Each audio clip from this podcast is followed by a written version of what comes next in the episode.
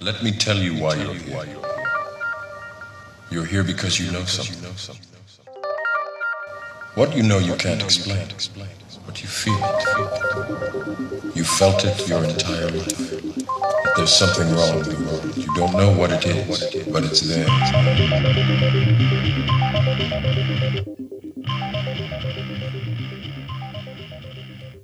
Hello, friends, and welcome to the Seeker Podcast with Six Sense Media and Service of Change.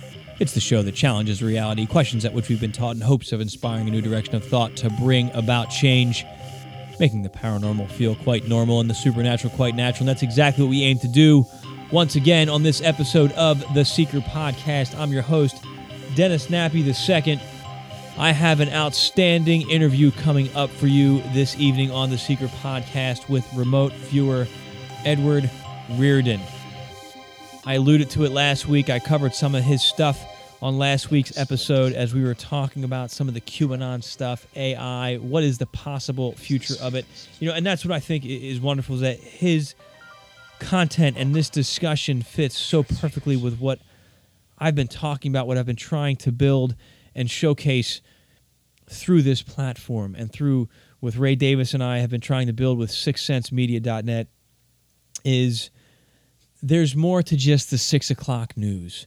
And what I've been saying since I started covering remote viewing stuff, the potential we have with that is that we can use remote viewing data not as the end all be all, not as taking the word of a prophet, the word as gospel. We can use it as a, a, a form of data in our greater collection of information that we have. It's a piece to the puzzle. And Edward brings, I think, a very big piece to that puzzle. Now, he'll tell you take it with a grain of salt because it is remote viewing data and it's an unverifiable target at this point.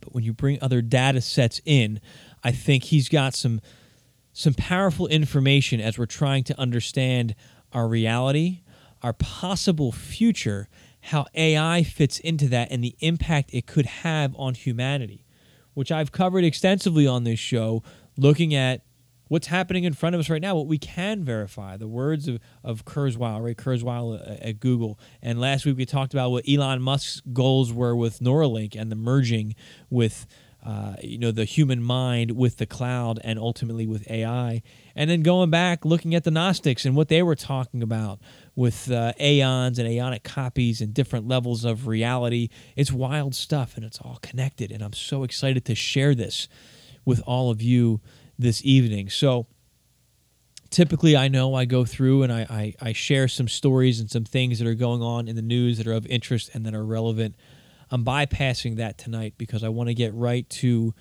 Edwards and, and my discussion talking about his remote viewing session focused on QAnon. Now he's blind to that target. He, which going in blind means he doesn't know what he's viewing. He's literally asked, "Do you want to do? Do you want to do a remote viewing session?" If he says yes, his tasker will give him numbers. All he has are the target coordinates, and he goes to work. So it's a fascinating journey, and his videos are out there um, on his YouTube channel. I think he said he has over 200 videos that are out there right now. He'll say it in the interview. Um, so check him out, Edward Riordan, on on YouTube as well, R I O R D A N, uh, and I'll have the links in the show notes as well. And uh, I just want to give my quick commercial. Check us out, the works of uh, Ray Davis at the Affirmation Spot um, and the author of Anunnaki Awakening. You can find his books and you can find his affirmations, a lot of free content through sixsensemedia.net. And you can get my free ebook, I Am Human and We Are Not Who We Think We Are, sixsensemedia.net slash I Am Human. Sign up. You'll get free access to the Seeker newsletter that comes out every Sunday as well. Lots of great content. sixsensemedia.net. All right, there's my commercial, my friends. Again, I'm skipping the news this week. I hope you can forgive me for that, but I think you'll appreciate why I'm doing that. It's well worth it. I want to go right on and uh, and bring on Edward and talk about his uh, remote viewing experience and remote viewing QAnon. So without further ado, let's get to Edward. Okay, my friends, I am here with Edward Riordan. He's on the line tonight. As I mentioned last week, he had been remote viewing QAnon. He has a, uh, a fantastically fascinating YouTube page where he shares his journey into remote viewing, the process, the analysis, uh, and the data he's recovering in a whole variety of targets. I'm excited to talk to him this evening. Edward, how are you, my friend?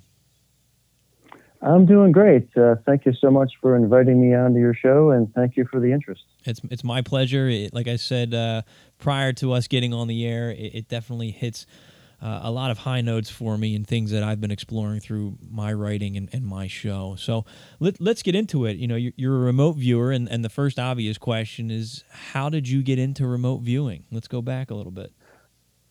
Oh, we'll we'll go back uh, 1996, uh, there was a television show on the Discovery Channel called The Real X Files.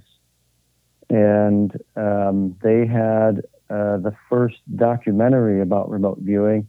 This was about a year after it had uh, um, gone public.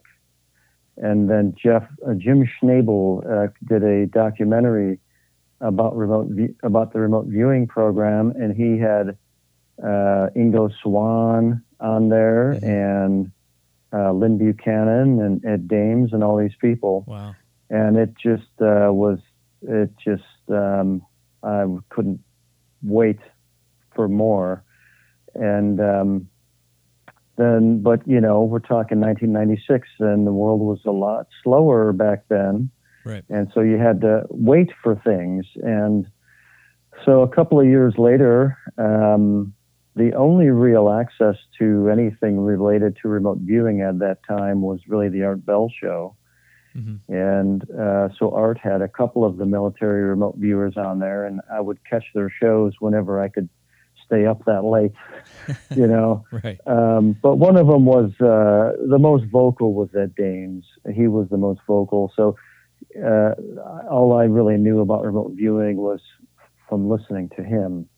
And but he did put out a training VH, you know, we're talking VHS times, but he put out a training course, and I got a hold of that and started to try to make my way through it, and um, that that's how it started to figure out. Okay, there's a system here, there's a protocol, um, and you kind of follow you're following along with it, but you're also kind of in training your mind, uh, your conscious awareness, and your subconscious to uh, begin to work together and um, become aware of, of perceptions that come in, and you and you document them.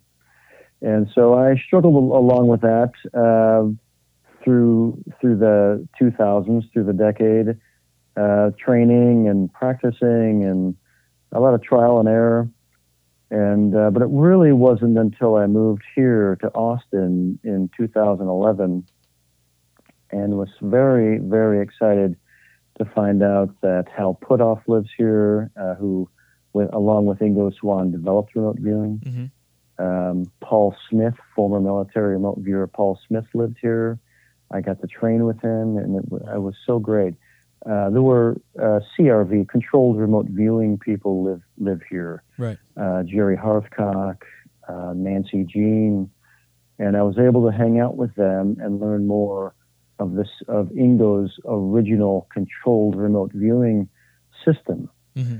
And uh, and then it, you know once I got a hold of that, you know the Ingo's controlled remote viewing is a very natural system it is basically the back engineering of how Ingo uh, was able to perceive remote locations and describe them and how he experienced them and the sequence of events that took place, which is translated into a, a six stage um, controlled remote viewing protocol. And so I got more into that. And then um, I was asked to, I was hired to remote view some targets, um, and they were videotaped. Mm-hmm. And that was the first time I had ever had any access to anything like that. And um, I was like, okay, let's you know, well, let's videotape them. And and those ones were uh, really interesting targets. They the first one was um, an object on the moon, uh, based off of um, some of the Apollo photography photographs of the moon, and the second one was the Baltic Sea anomaly. Mm-hmm. And those, and then when I saw them, when I watched the videos and watched myself remote viewing, it completely changed the whole ball game for me. And then I started to to um, to record all all of my work, right, so that I could watch it, and then I put them up on on YouTube, so that other people could see it. Because basically, had had I had access to that 10 years earlier, it would have saved me a lot of frustration. Right. Um, because I, I feel that when you watch, or at least for me, I mean, everybody has their own way of learning, but for me, when I watch someone do something, it it opens something in my in my mind, right? Um, and then I I start to process what I'm watching, and I and I can I can adapt to that a lot more. It's like if you're trying to learn, uh, you know, some licks by Stevie Ray Vaughan. If you're reading them out of a, out a tablature book, uh, you know that that doesn't do anything for me. If I listen to it, it sounds great, but if I look at him playing it, right, it's like, oh man, I now I can see right. what's happening here let me try that now.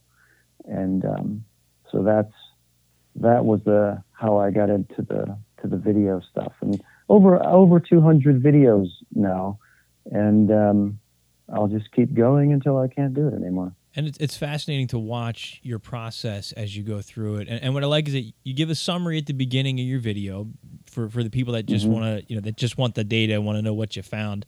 But for the people that are really mm-hmm. interested in, in remote viewing, you can see the process of how you're going through and, and you're writing things down and, and, how you're touching the paper and, and, kind of connecting with the target and stuff.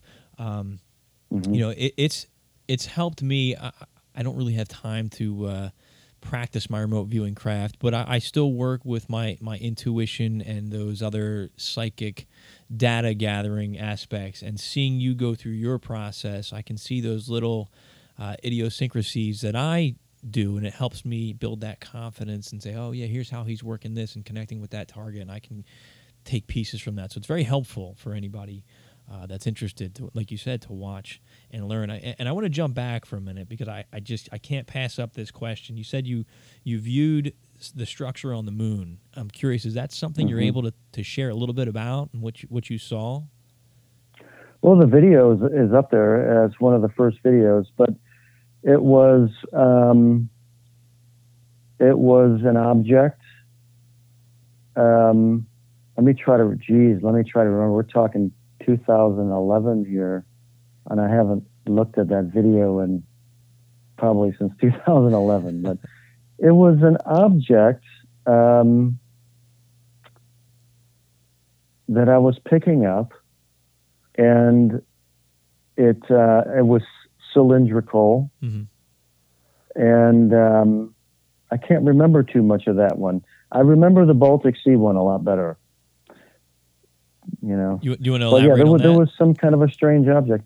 The Baltic Sea one? Sure.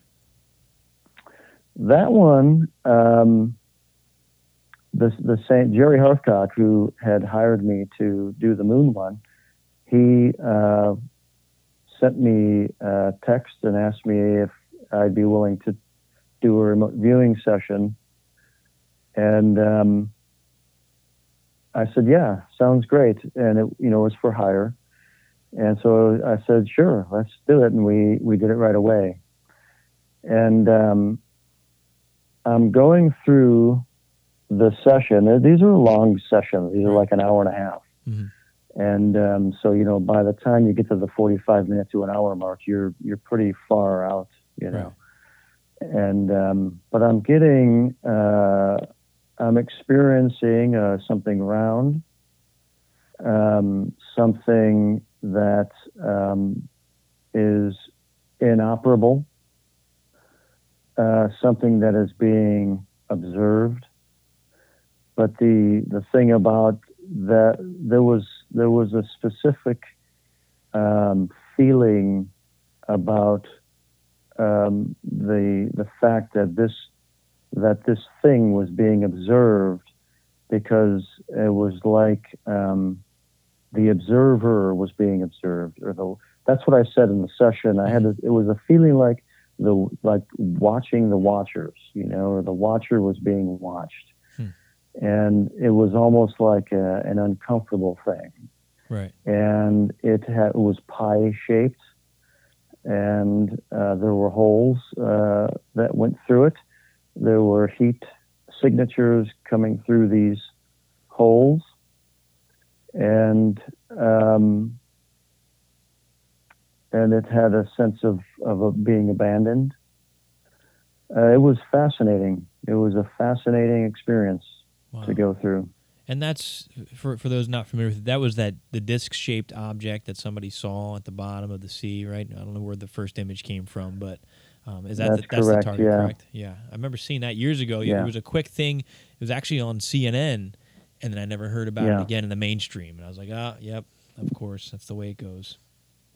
Yeah, that's, Jerry had uh, heard about it, and uh, he immediately tasked it. I hadn't even I had not heard about it. Mm-hmm.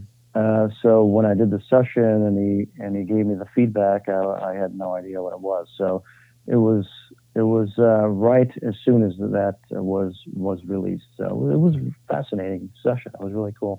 But the great thing about that one too was that during the the remote viewing, this is something I very very clearly remember, and this this will kind of go toward the process of remote viewing was this was done in a in a uh, hotel um, conference room. The remote viewing was done. Mm-hmm. I'm in the middle of the session, and in walks uh, a janitor or a, a cleaner, cleaning fellow mm-hmm. wanting to vacuum uh, inside the room. Wow. and so, as I'm in the midst of this uh, intense focus, uh, in walks some fellow, took me away from it. Uh, but as soon as he left, I went right back into it. Yeah. And so for anybody who who does or practices or tries remote viewing, um, you know, the part of the discipline is that you have to deal with distractions. Right. And once you learn the discipline part of it, um, those distractions don't really take you off uh, target or out of that space uh, because where your mind is in a remote viewing the mind space you're in in a remote viewing experience and with there were the, the space that that dude was walking through that door are two completely different frequencies. They're, they're two yeah. different places. Right. And so the the uh, it was easy to go back into the mind space of the remote viewing because right. they were like like AM and FM radio signals. Mm-hmm. Mm-hmm. Yeah, no, that that makes it's it's a, a, different, almost like a different feeling or a different click. Um, Completely know, different feeling. I've got three young kids under six, so I understand trying to work with distractions. I had to tell them tonight. I put in the bed. I said, "Stay in bed. Daddy's got an important phone call tonight. Do not come down unless we have some kind of major emergency." And my son says, "You mean like somebody's bleeding?" I said, "It better be a lot of blood for you to come down." But I do understand, and that's inspiring for me because I'm still trying to improve my remote viewing technique. So uh, knowing I've got three kids that are going to disrupt me, so yeah. But that's that's a cool that's a really cool target. What what would you say has been your most uh, your most valuable experience um, with remote viewing? Well, there's been a lot of them, um, but I would say my favorites are uh, when I've had the opportunity. Again, all the targets are blind, so I, I have no idea what they are. But the, the, the ones that uh, were the targets were something on a molecular level, an atomic or subatomic level. Uh, that is my favorite place to go. Mm-hmm. And I'd say where I feel the most comfortable. Um, the, the elements of my brain and my mind that experience curiosity, which is, uh, in my opinion, one of the greatest experiences um, that our mind, uh, our brain can generate mm-hmm. is curiosity. is uh, loves to be uh, at the atomic, molecular, and subatomic level. So those targets are my favorites. I got a couple of those videos up. Uh, one of them was uh, a, a IBM memory chip that was 12 atoms in size. Oh my goodness. Uh, yeah, that was the target. And um, that video is up. And it was, I, w- I just um, did a review of that one actually uh, for my, for the Patreon thing. Mm-hmm. Um, went back and looked at that one. It's been a long time, but there's a, there's a great experience for me in that when I'm uh, attempting to get on paper what it is that I'm experiencing, Right.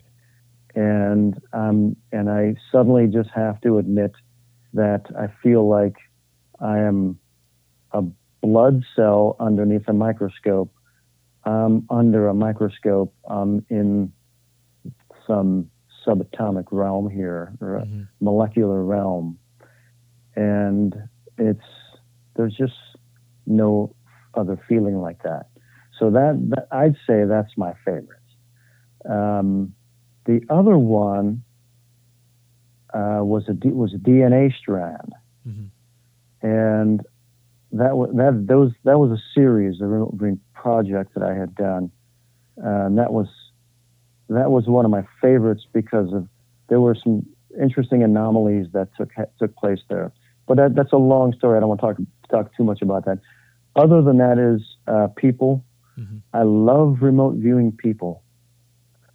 Um, that experience of of experiencing another human being's life is I can't even really put it into words. It's it's so rich and it's so flavorful. Um, that it's it's an amazing experience. Mhm.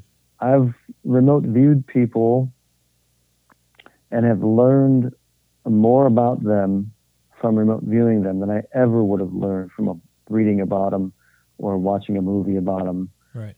Um, it's just it's incredible to go into someone's mind and experience what they experience. This is as an example. One time I was tasked, uh, and the target was um, George Harrison, Mhm.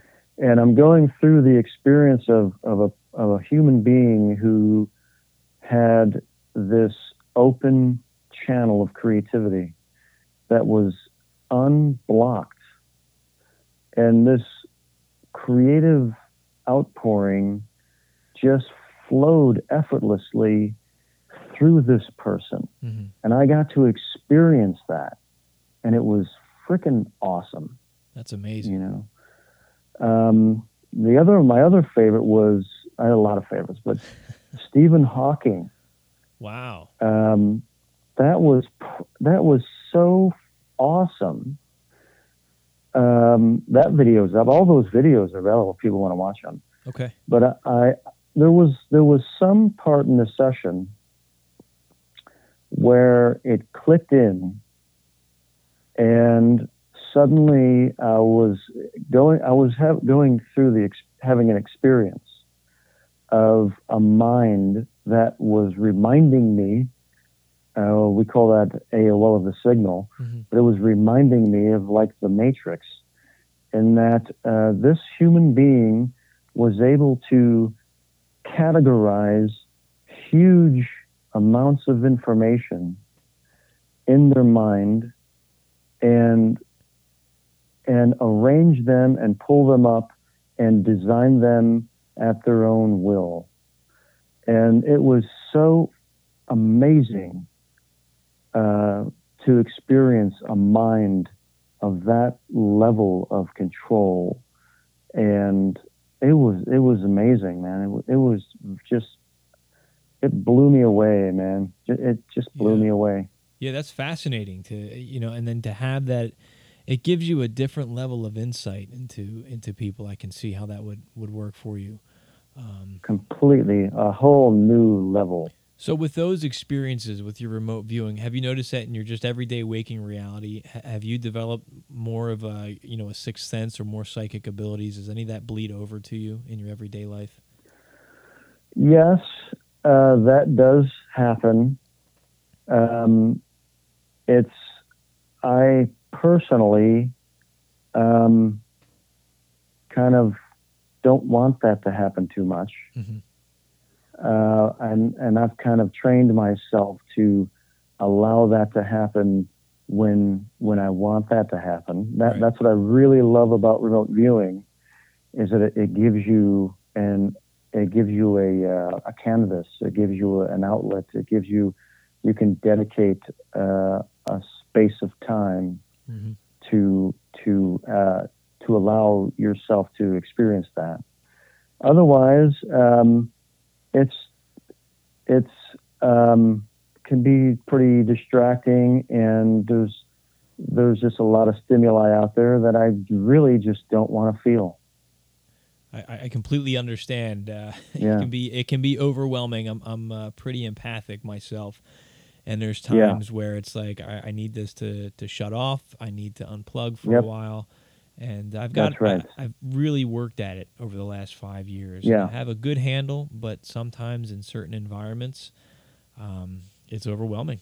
It, it's really tough. Yeah, it so. is, especially if you're you're suddenly, um, you know, feeling some empathy or empathic waves of somebody who's experienced things that you don't want to feel. Yep. Yep. And um, so, yeah, it's just you gotta shut it off. That was know? my uh, that was my challenge as uh, as a police officer and uh, and as an emotional support teacher. I constantly found myself it it was a benefit, but it was a drain because I'd walk in and I'd say, "Well, I know what this person is feeling, and I know it would calm them down. I know what to say. I know how to stand. Right. I know." And I would use that, and I was very good at talking people down but then yeah. I leave and now that funk's on me and I'm trying to shake it. Now I'm all you know it you know, and it's tough. And Absolutely, man. for a while, you know. Absolutely, there, there, you can only do that stuff for so long. I mean, yeah. there, there's a there's a burnout, and it's it's pretty quick. Yeah, know? yeah, it, it, it is quick, you know? you know. And, I hung in with emotional support for 11 years as a teacher. Um, wow. But uh, you know, I, I, felt it. So I'm feeling this is my first year not teaching, and uh, I'm feeling you know a little bit more energized because I can focus it in other directions. Wow. So it's wow. nice. Yeah, but intense. Listen, we could go on tangent after tangent. I'd really like to talk about the uh, the QAnon stuff.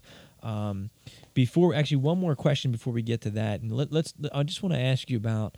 Um, you know, reliability for our listeners out there in terms of remote viewing data. You know, we understand that it's a process, it's a controlled process, but how should we how should we evaluate the data, especially on a target that we can't fully verify the authenticity of? Um, how, how should we take this data that we're about to talk about? Well, um, I would say definitely take it with a grain of salt. Mm-hmm. Uh, the, the military did not rely on remote viewing alone. It was one of a, of a whole range of intelligence gathering tools. Mm-hmm and um, if they needed to check something out, uh, they they would look at it and and um, compare it with other things. Right. With with uh, with this QAnon episode, um, I am not saying any of it is real. Mm-hmm. All I'm all I'm doing is documenting my experience. Right. And the only thing that that um, I will hold to is my experience, mm-hmm. and the the data um, is for other people to decide what they want to do with. Um, but I'm certainly I'm not the kind of person uh, to try to convince anyone of anything. Right. I'm just putting out uh, my experience, and we weren't going to put that Q thing up. Mm-hmm. Uh, once the target was re- revealed to me, and I was and I was looking back at the this uh, you know uh, extremely intense remote viewing project that I had just uh, gone through for two weeks. um, and what was in there, we didn't want to put it out Mm-hmm. um, because e- because either it would be um, too sensational, um, or it would be dangerous. Mm-hmm. Because I don't know if any of it's real, but if it is real and somebody knows it's real, then uh, then it could be dangerous. But if it's a bunch of crap, then I look like an idiot. Mhm. But you know what? Uh, I put my stuff up there, whether it makes me look good or looks makes me look bad, right. because it's my experience, it's my art, Yeah. and that's that's what it is, you know. So, um, so then once some certain anomalies started to kind of surface, Yeah. uh, then I, I decided, you know what, I'm going to put this up because um, if there is something here, even parts of it, and let's say if 20% of it can be verified, I would rather have it time stamped and verified. Yeah. And um, so after about a month or so, um, I decided to just put them up. And then, it, you know, it was a long process of putting them up. By the time I was got to the last one, I was just done with the whole thing Yeah. and ready to, to move on, you know. And then some Um, random guy contacts you and says, "Hey, can you come on my podcast and talk about it, even though you're done with it?" well, the thing is that um, it's it's kind of like uh, it, the reason the reason I agreed to come onto the show was because anomalies are starting to show. Yeah. And so now it's interesting to me. Remote viewing data to me is not interesting. Mm-hmm. Um, I don't find remote viewing data interesting at all. I find the remote viewing experience to be absolutely fascinating. I find the anomalies that happen absolutely fascinating, but the data doesn't do anything for me. Mm-hmm. You know, Now, can you Um, explain? uh, I didn't mean to cut you off, but can you explain to our listeners what an anom- what would constitute an anomaly? uh, in the in the Q, uh, as far as the Q sessions go, um, I was going over that last session. This was session number, the last one, Mhm. the last one that I did, and it was very intense. And um, in the in the midst of what I was experiencing, uh, I was I was feeling, getting the sensation of infinity, Mhm. and I was and I was I thought I was writing the word infinity on the page and saying it. But as I'm going, as I'm making this the video for for the last session, I'm going over it, and I don't go over my stuff.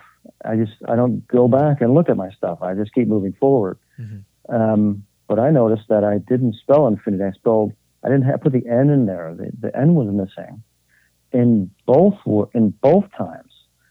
And to me, at first, it was like, you know, it, it happens. You know, when I'm in a deep space like Right. that, spelling correctly is not high priority. Yeah, and you even It's said something like that in, in that video. You said, you know, I was I was so out there, uh, you know, so uh, it's yeah, tough man, to I, I even just write. made a typo, man. Yeah. You know, I spelled it wrong. Mhm. Sorry, you know, it happened. Sorry. But then somebody uh, sends me a message saying that there's a there's a company called Ifinity, yeah, and they are an, an artificial intelligence smart city company. Yeah. And uh, that to me was an, an anomaly uh, that came through. I never heard of the company, um, but that was an, an anomaly. And then another anomaly appears to have come up in one of the earlier sessions where I was getting the words dark light were coming into my mind. hmm Um, I didn't know how to interpret it. Uh, I was doing my best to try to interpret what that might mean. I didn't know what that meant. Um, and it was just some strange couple of words, and I was trying to interpret them, you know, just part of the session. Right. Uh, who knows, you know.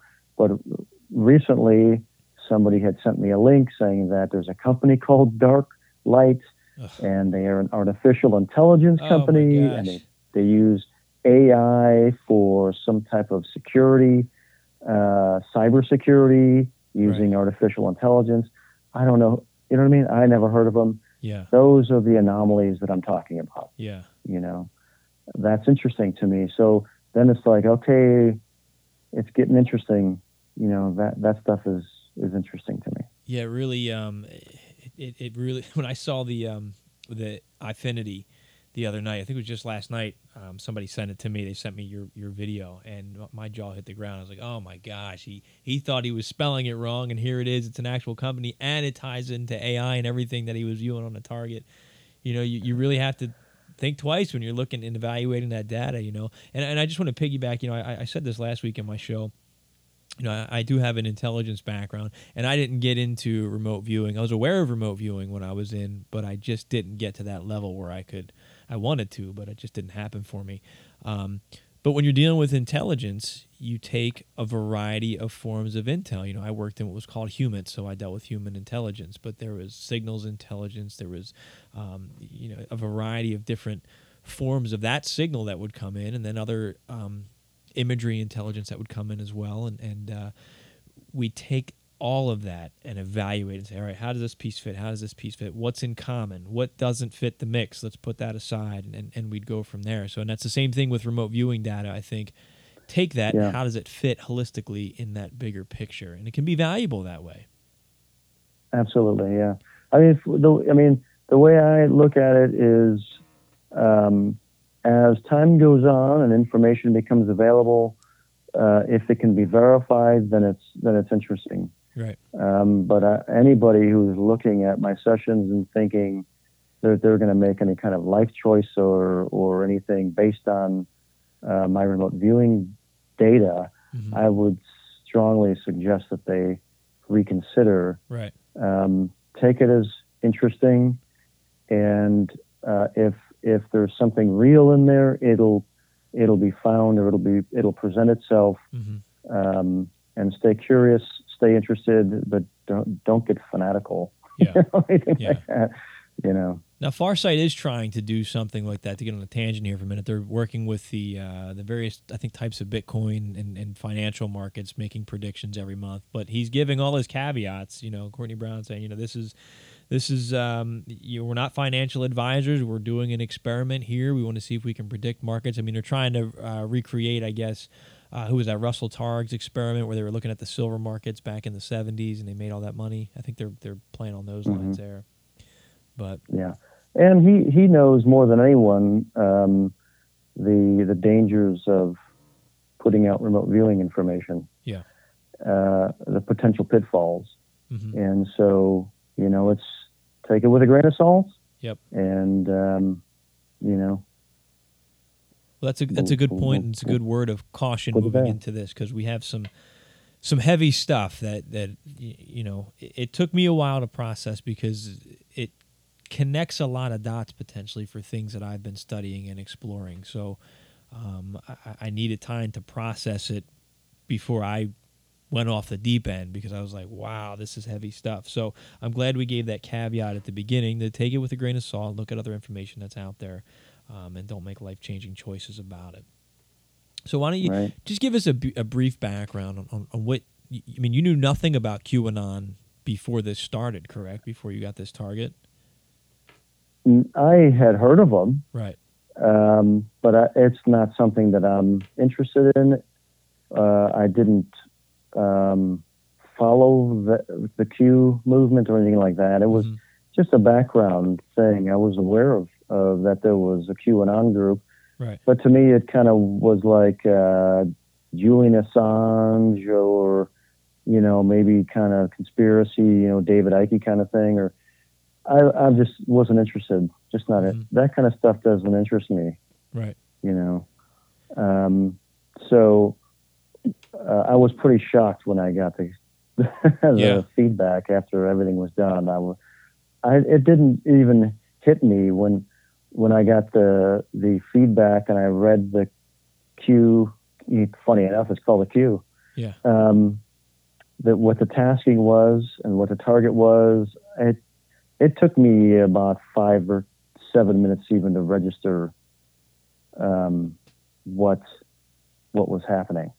Yeah. You know. Yeah, and, and uh, I was not connecting the dot. it was it took me a while to wrap my head around it of what what was in my sessions and what the tasking was because it wasn't just it wasn't just um, here's the task mm-hmm. uh, you know what is q you know the no it wasn't it was an elaborate tasking mm-hmm. um, that um, i had recently just said hey can you send me the tasking again because i haven't even seen the tasking for about a month when when it was when it was when it was shown to me. Right. But it was very elaborate, and and it and it it had a. I can read you the tasking.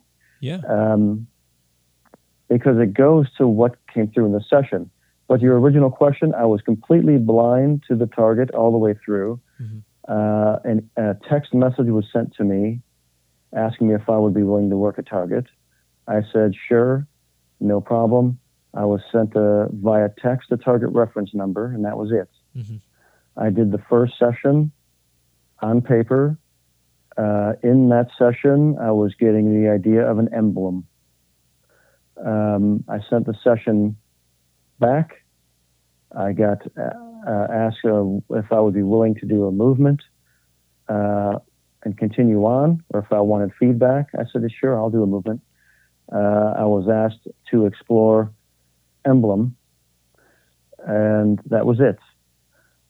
I went in the second session, and um, and it, I was immediately in the middle of a, of a very heated uh, argument slash discussion between two groups of people.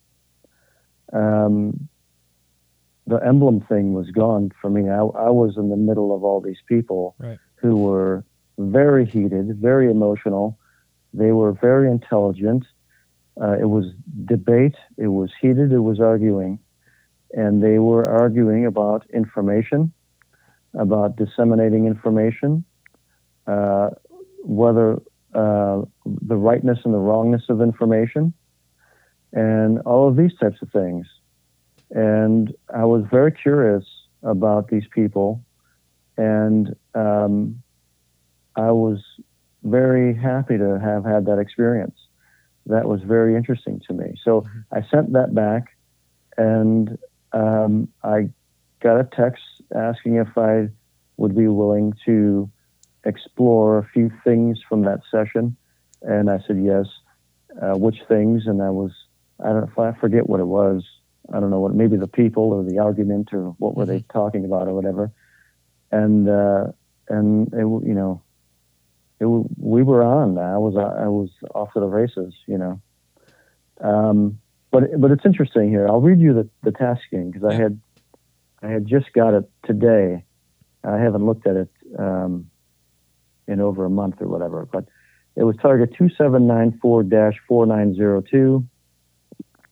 Essential cue: the person, persons, or program, here and after termed as entity, using the online handle known as QAnon that was posted directed that has posted directed information on 4 channel and 8 channel I don't know what that means mm-hmm. starting October 28 2017 to the current time frame viewing parameters. The viewer perceives only the intended target as it is specified by this target definition. The viewer describes only tangibles and intangibles that exist related to this target in the intended and stated task time frame. Protocol use CRV, controlled remote viewing. Mm-hmm. Target variables, entity known as QAnon. In addition to relevant aspects of the general target as defined by the essential cue, the viewer perceives and describes the additional tangential target aspects, including current physical characteristics of targets, the reasoning, impetus, intent behind posts on 4 channel and 8 channel, the current location in which target is located, the current associations with other entities related to the target scope, current and past affiliations of the target, the intended outcome of the target's actions, the target's means of, of anonymity, So that was the entire tasking, Wow. of which I was handed uh, about a month after all the sessions were done. hmm That's intense. And and you start Very going through this going through this process, and I- and I saw that it, you know, it was exhausting as you were going through with your videos and everything. Um, but as, as you're going through this process, you start perceiving, I mean, the, the, the hot buttons there, AI, nanotechnology. It sounds like some grand conspiracy and, and signals and waves. Can you talk a little bit about about those findings? We, when um, I looked, I wanted to go back and look at these people who were in this heated discussion. hmm And um, as I was working um, to have that experience, I was suddenly uh, having these sensations that um, I was at uh, some type of building or some kind of a facility. There were people working inside there. Uh, they were very focused, very intense. Um, there was something interesting about the facility that it appeared to be uh, either remote or hidden hmm uh, or extremely guarded. And um, even to the point where, where I was trying to, to describe what I was experiencing, but it felt like it was behind some type of uh, barrier or something like that. Hmm. I mean, it was extremely guarded, um, uh, you know, uh, uh, safely. you know, Yeah. it's hard to describe um, that you know times 10 but that's what it felt like and the people inside uh, felt very um, secure to do the level of work that they were doing and as i uh, started to become more curious about that uh, i started to want to know kind of some of the things that i could perceive that they were doing or that may, may be going on there. I was starting to get this sensation um, of medical type of, uh, ex- uh, I don't want to say experiments, but Mhm. like somebody working on some type of tech. Um, it felt gelatinous. Uh, I, and I was getting a lot of these very strange concepts of like uh, nanotech inside of a gel or artificial cells that they were that these scientists were were developing something you know that's really really what i was curious about and that i i was getting the sensation that they were developing something Mhm. and i wanted to try to experience that uh, try to comprehend that. Um, and it was getting into the ideas of nanotech or, you know, these kind of little nanobots and, and how that may be inside of some kind of a gel and, and that kind of thing. Um, and then um, it felt like uh, it was uh, more than one facility, that um, possibly these types of experiments or this type of science was happening on one side and something else, or in one building, and something else was happening in another building. And in the other building, um, the these uh, people as I was experiment, experiencing them, they were uh, developing different types of technology um, that would um, was like in an experimental phase, but uh, they were being allowed to um, basically live in an environment um, that some people had in mind uh, for the future. A like, future like way of living. experimental commune or community. It didn't really, yeah, kind of, except the people that I was experiencing, um, they they were full on uh, living this way. Mm-hmm. It was like a new way of living, and um, and they they were they had the the advantage or the um, they had the they were being benefacted Mm-hmm. and allowed uh, in this experiment um, to live in uh, what they were seeing or planning as uh, the way things were going to be in the future.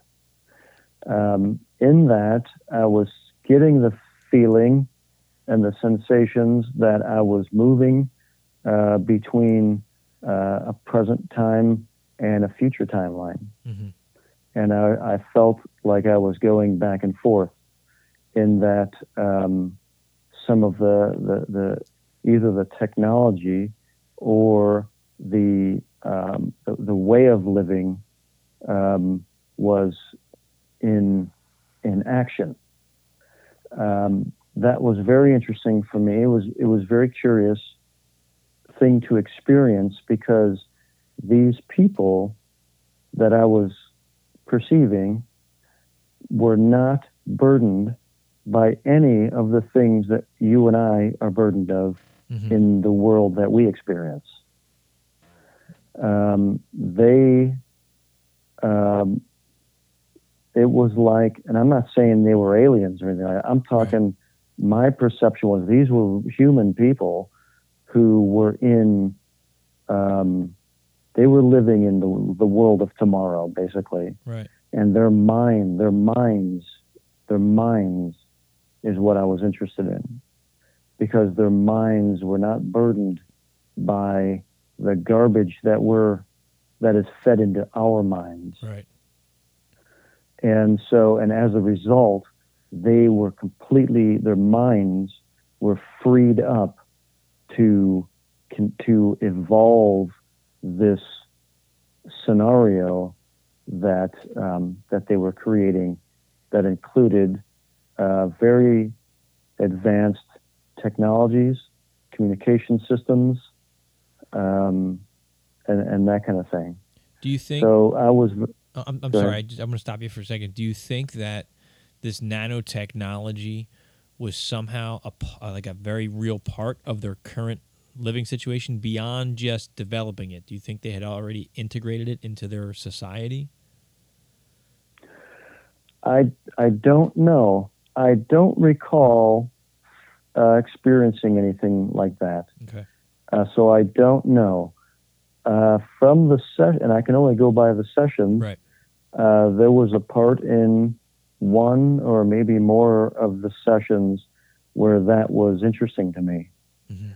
Um, and and I don't think that it followed through um, into the rest of them. Uh, so I'm not sure because what what the what it was uh, what I was experiencing of that later was more of a signal, uh, a Wi-Fi type of signaling um, that was uh, affecting people. Mhm. Um, it were there were satellites, there were that were um, broadcasting um, something. The and the satellites themselves, uh, they felt like they were um, like they were run by uh, artificial intelligence. So it was an AI They run were- satellite that was putting out some kind of signal that That's what it, that's what I was experiencing. Yeah. yeah yeah well Yeah. it's it's interesting because i you know i always refer to just our own consciousness and our own psychic perceptions for lack of a better term um, as the natural universal wi-fi that we're connected to and in, in Yeah. exploring this ai it seems that there there at least there's rumors of some other signal that's being developed for i mean we'll get into it because you've touched on some of these buzzwords you know later in your sessions but they're developing another signal uh, that seems like a replica of the signal that's already out there, and it's, it's almost like they're developing. You know, for when I said in other shows, they're developing their own universe through this other signal that's out there. That's exactly what I was experiencing, and and uh, I that's what I declared in, Yeah. in one of the sessions. Yeah, I, that I I, almost fell felt out of they my were seat that they when you said that. they were um, they had the intention of creating their own universe. hmm Uh, it was it was really freaking weird. Was that in the last one?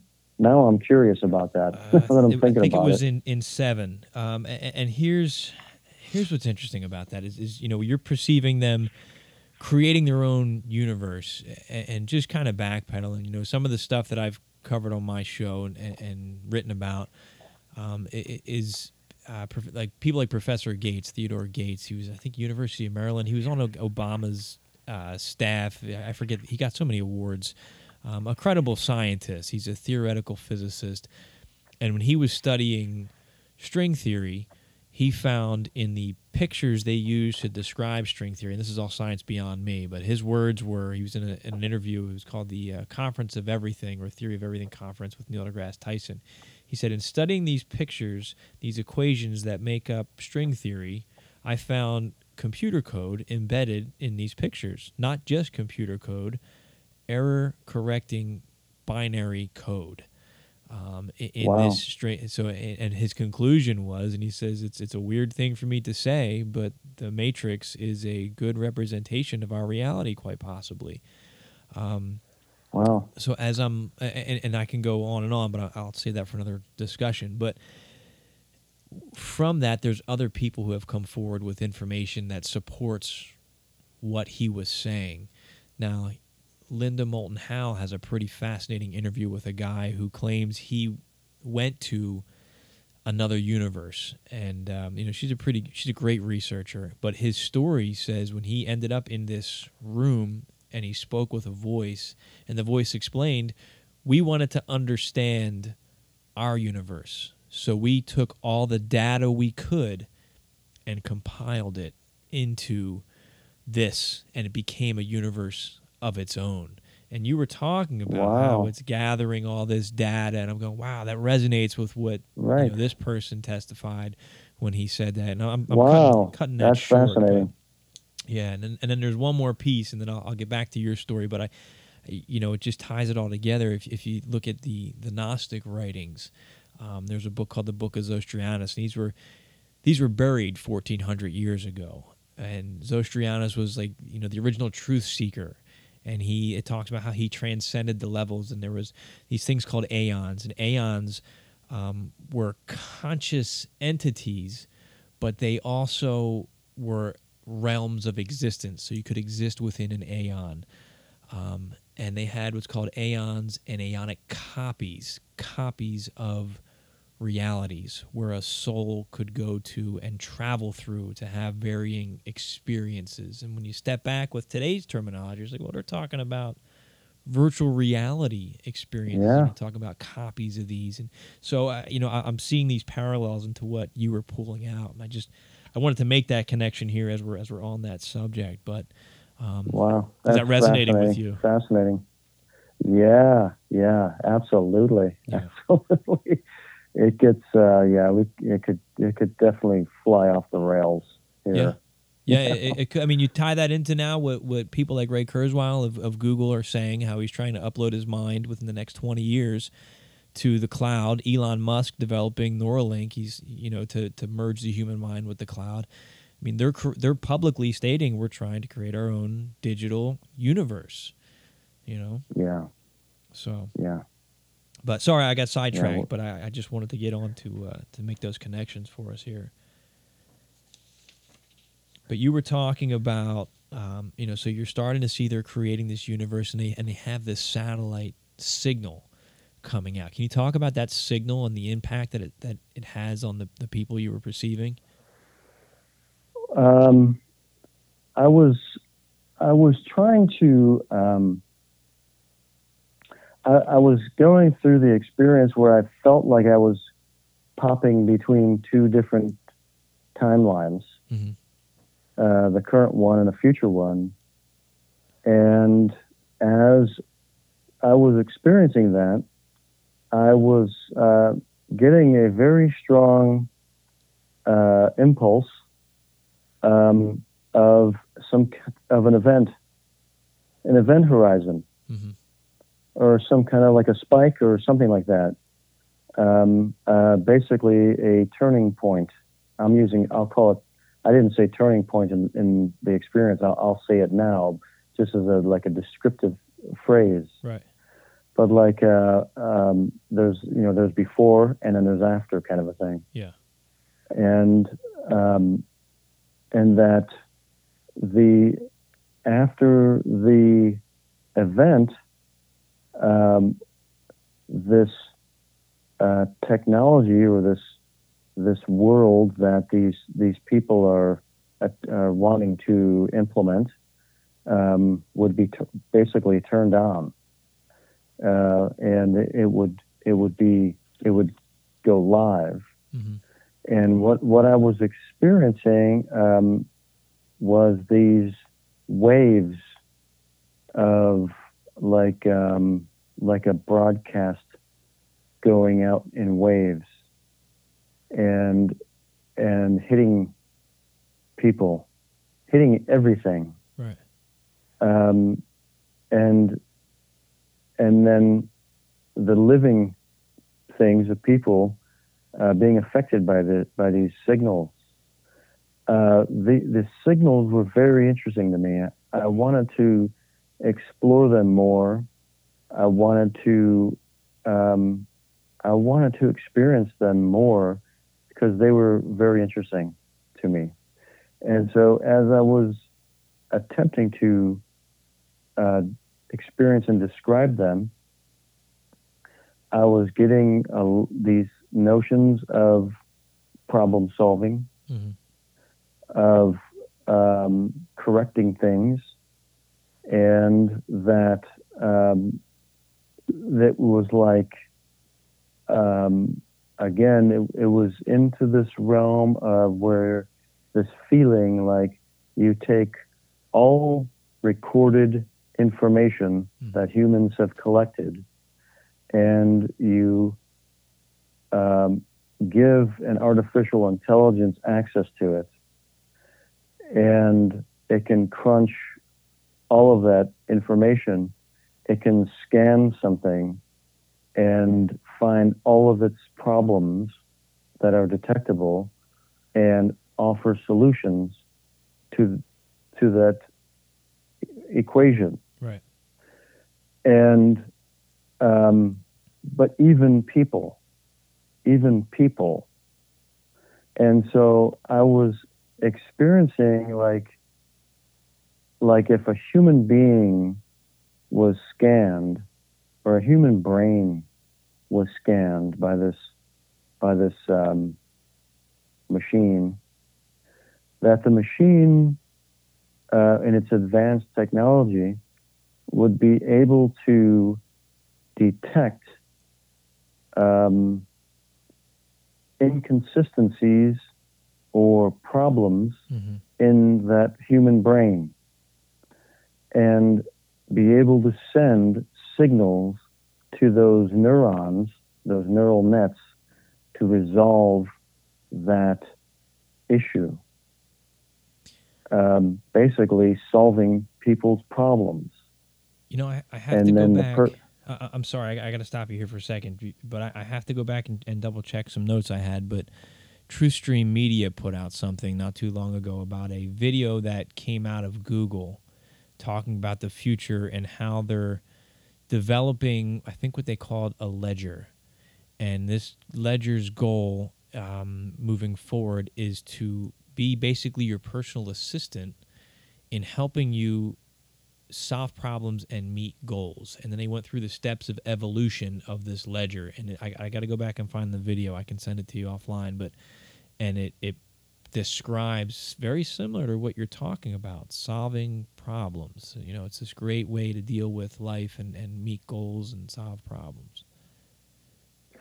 Yeah yeah this what the the what i was experiencing was like if you took a person and this um, they were scanned, and impulses were sent to the brain, and then this then the person suddenly felt a resolution Mhm. to their problem in their mind. Right.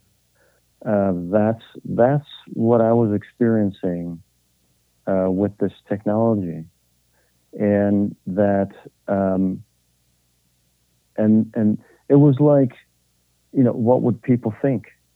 Right. How would people react to that? Um, it, that could be a new. Re- it could be a new religion. Yeah. This this is the answer. This is this is this is the answer. This made me feel better. Uh, this resolved my problems. But does it resolve them? I, I don't know. Is it is it like a a drug? They feel better, or they Mhm. don't feel the pain, or whatever. I, I don't I don't know. Um, but that's it was it was extremely bizarre to uh, experience that in that session.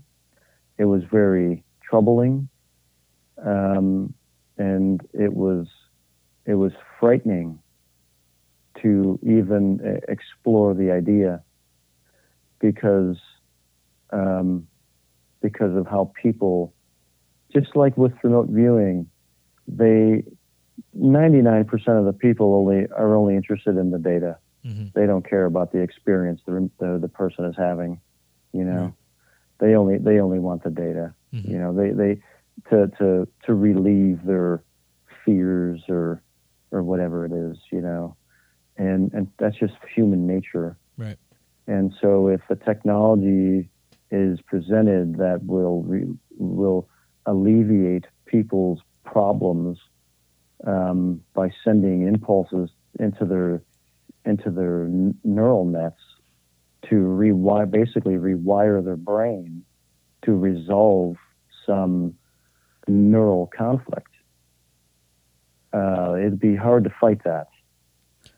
Um, and they would, I, you know, it'd be hard to fight that. But to me, that's scary because it sounds like mind control. You know, Yeah. Yeah. that's it's like that's MK scary. Ultra times that's a scary to me, man Mm-hmm. yeah, it's frightening to me. But then on the other end, um, I'm experiencing the other side of that, which is the notion of um, what is a human being? What is a human being's potential Mm-hmm. when we're not just in a constant state of solving all of our problems? Our endless life on Earth is is a nothing but a one problem after another. You know, Mm-hmm. uh, I have the, the I'm hungry. That's a problem. I have to solve it. I have to find food. I got bills. I got this. I got Right. personal conflict. Everything we do in life is uh, trying to resolve some problem of some kind, basically. And but the notion that I was experiencing, and I and I feel if if I could pinpoint it, it would be towards these developers um, who who have this notion that they're that the part of the intention is wait a minute what is a human being's potential if that mind is not burdened by problems Mm-hmm. what else can it conceive of you know Right. um, and I was moving into the of pure creativity, moving into pure creative realms.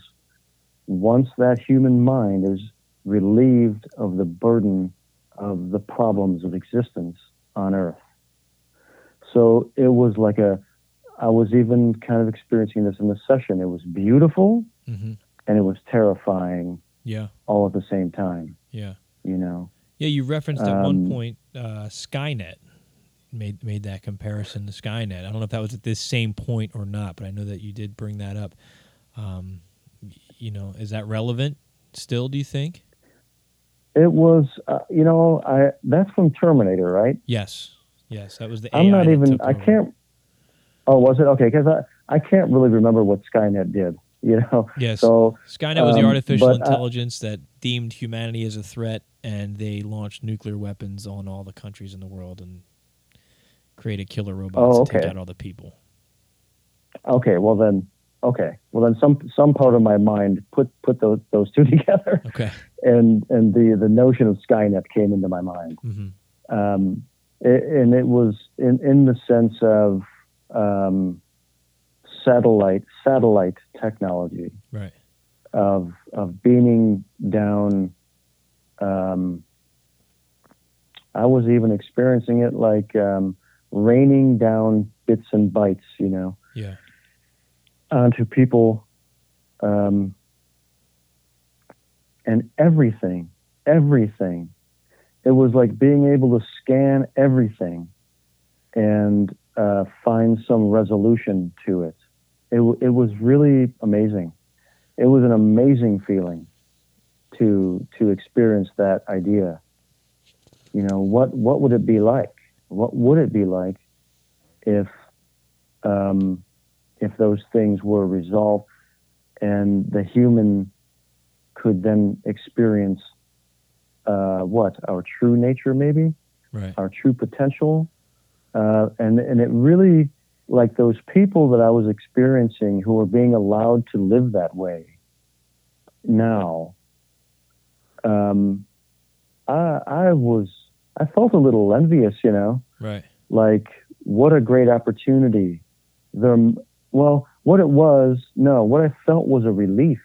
hmm I felt a relief in my own mind of of um, perceiving another human mind that was free of the burden of pro- of our daily ex- of reality that we Yeah. exist in, and the the the open potential that existed from it.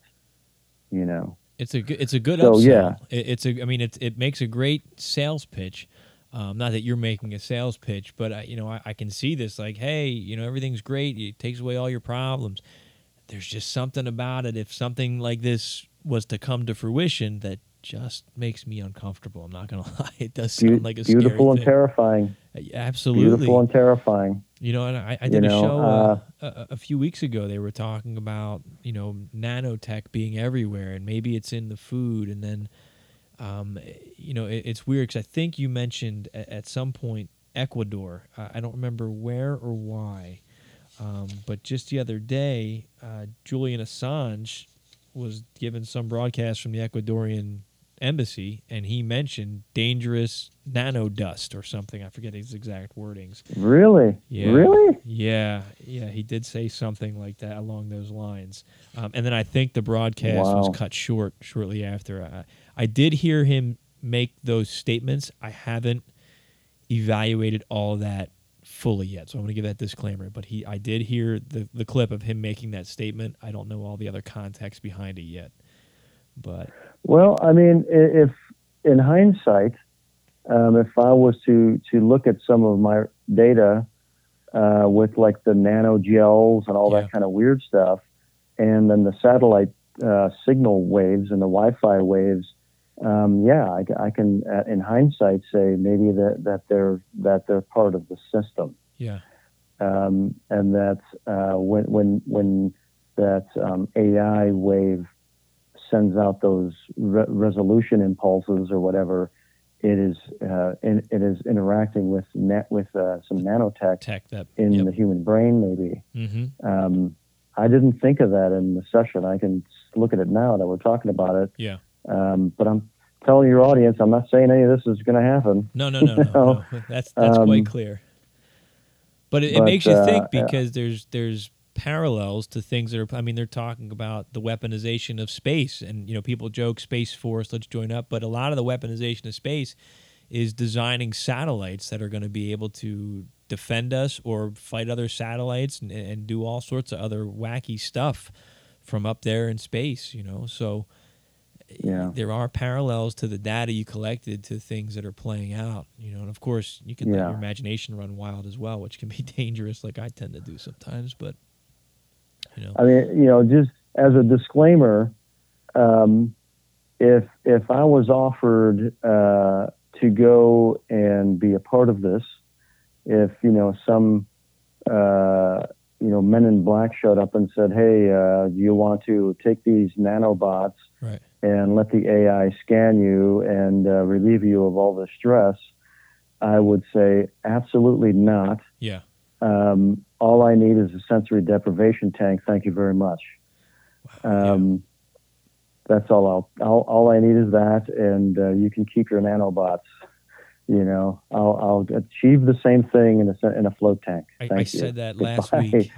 I said I said something very similar last week. Is that we have the ability to access altered states of consciousness where we can we can gather data, we can have experiences, but when we put that AI in control, we ultimately don't know who's behind the AI, what their goals are, and they're feeding us these false experiences. We can still access that stuff. So you know, you're I think you're spot on with that, Edward. I really do. Yeah. We are, uh, Yeah. you know, we're, we're coming up to the. Yeah, I tell you, I tell you what, I tell you what, Dennis, it, it's alluring. Yeah. Um, I mean, go, go, you know, just now I'm going through this, like, oh, that that that feels good. Yeah, It it is very alluring. yeah, it sounds Um, great. And and uh, you know, but you know, break out. You know, I had to break myself out of the spell there for a second. Yeah. yeah, no, I, I hear you. You know, it, it's addicting. I mean, it, it, it, it sounds like a wonderful thing, and, and I think a lot of people will go for it. You know, my fear is that it's it's altering the course of it. It could, if this is something that ends up coming to fruition, it could alter the course of human evolution. It could put us into a system where we're basically our minds are enslaved and we're not aware of it. Um, and some will argue that's already Yeah. happened, but um, you know, it Yeah. just leaves us in, and it becomes the hive mind, the hive mentality. I mean, we're now the Internet Yeah. of Things, and how are we going to be used as a resource? I mean, that's that's what scares me, and that's what I'm worried about. Yeah. You know, when I when I did the um, final video, um, you know, I you know, I, I sit down, I turn on the recorder, I don't plan out what I what I'm going to say. Right, You know, I, I hit play and I go. right, Um, and you know, so in that final video, you know, when I'm I'm like, we have to ha- hang on to our into that individuality at all Yeah. costs. hmm Um, that's you know, that was in the moment yeah, um, you know, and that is, I, I feel, Dennis, that um, the QAnon phenomena is part of uh, a very big operation, yeah, and it it it hits uh, one part of the brain. Um, you know, it's like a signal to one part of the brain uh, that wants th- that that is craving that. You know, Yeah. humans they they made us very afraid, and we want to feel like we have an understanding of what's going on.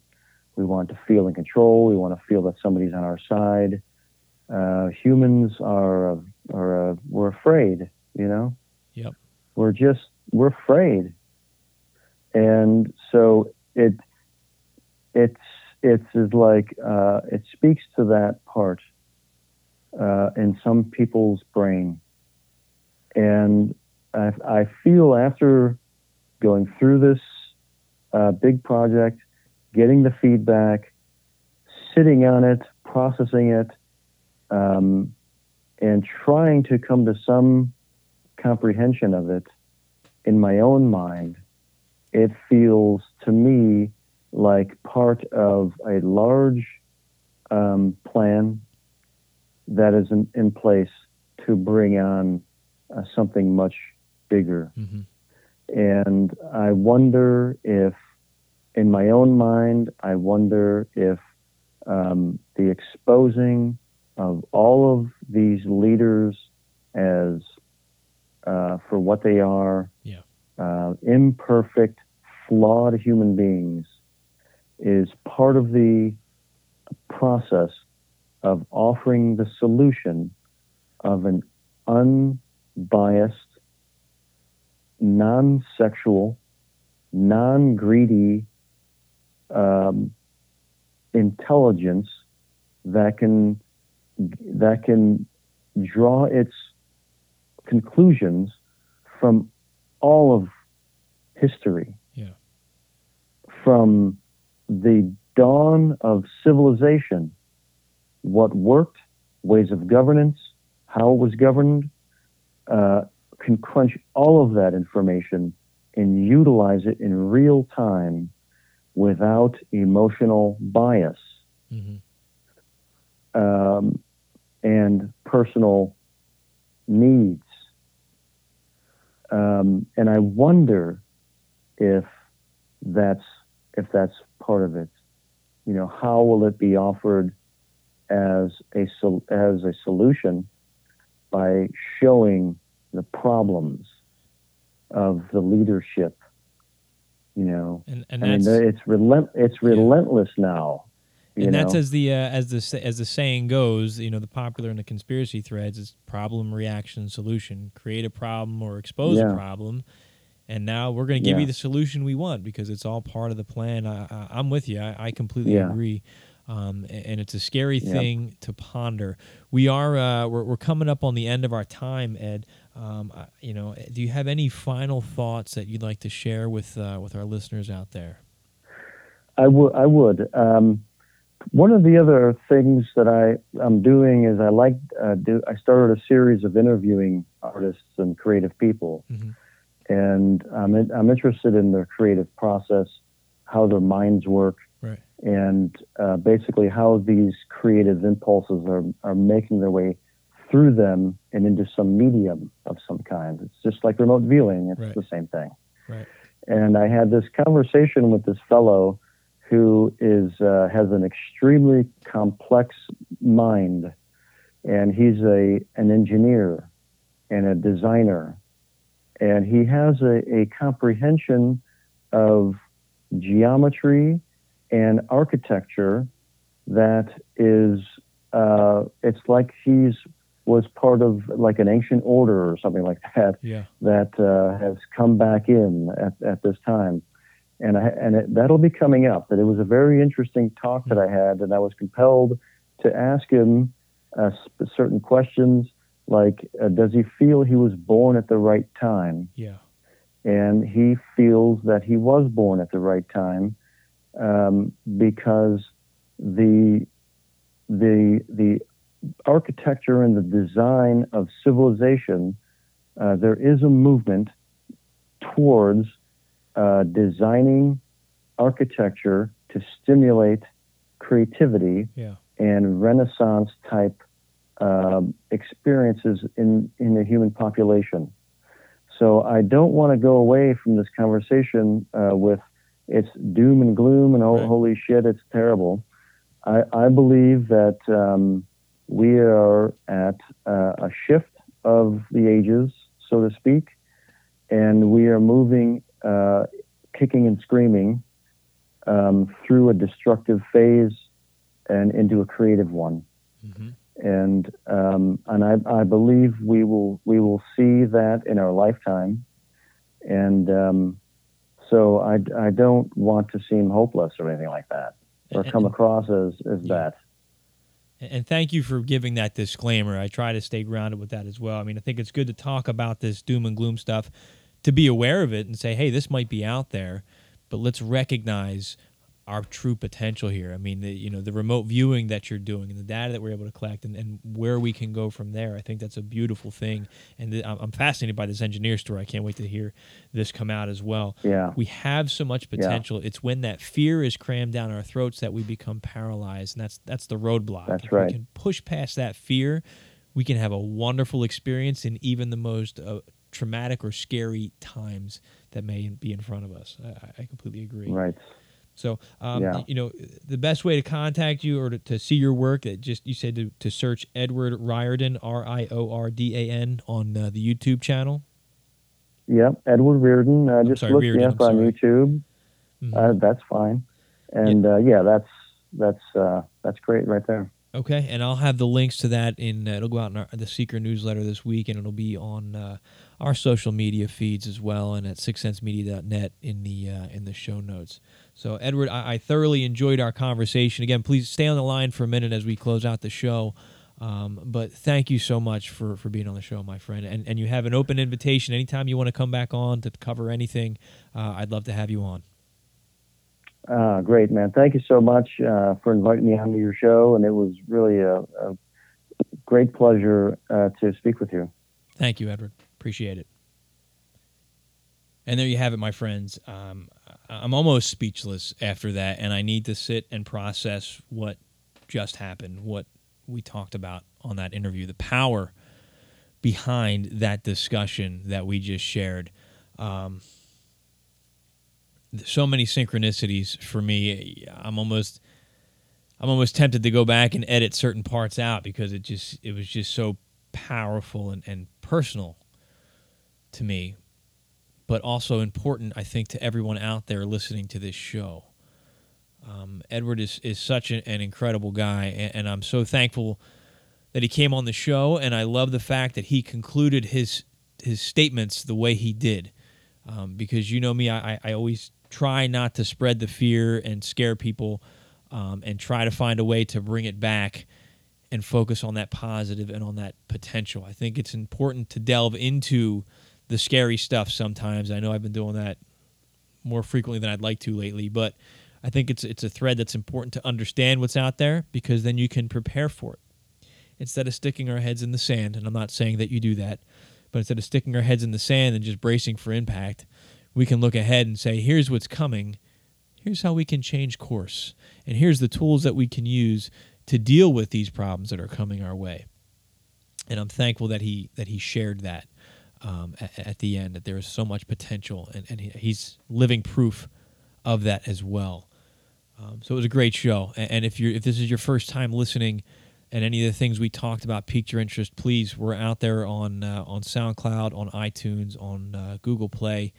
Um, you know, there's an archive. I think this is episode 161, delving into and really breaking down a lot of this content, talking about the AI, how it connects to uh, possibly the Gnostics, what impact it has on our reality, what is this possible matrix we're existing within. Uh, so many different threads that I that we go on, um, and it just all connects. So please check it out. And if you and I got to give the the request, if you see it on social media, if you see it on YouTube, please you know like, comment, subscribe. We're very small operation at this point, so any help we can get that really helps with the algorithms, with giving us that exposure. If you're on iTunes listening, please give it a rating. If you're on SoundCloud, give it a, a heart or a like, whatever you have to do. Please interact with wherever you see the content. That helps so much in, in getting other people involved and getting other people to see this content that's out there. Uh, you know, and, and, lastly, check out um, you know my free ebook. It's my first in this series on some of these topics, exploring human spirituality. I am human and we are not who we think we are. It's a free ebook that I have available at sixcentsmedia.net slash I am human. Please check it out. Put in your email address. I promise not to spam you. You'll get the free Seeker newsletter every single week, sharing the latest podcasts and other goodies that we have at Six Cents Media. Some of the content from author Ray Davis will be in there as well. Uh, lots of good stuff. I'd love to connect and stay in touch with you. I'm exhausted, my friends. We're out of time. This has been a long show, but well worth the time, I believe. That's it. Check us out, sixcentsmedia.net, facebook.com slash the six cents media. Find me on Instagram, author Dennis Nappi the second, and on Twitter at six underscore cents underscore media. This has been another episode of the Seeker Podcast, where small changes among the masses can have a massive impact around the world. I encourage you to be that change, never stop questioning, and keep an open mind. Thank you.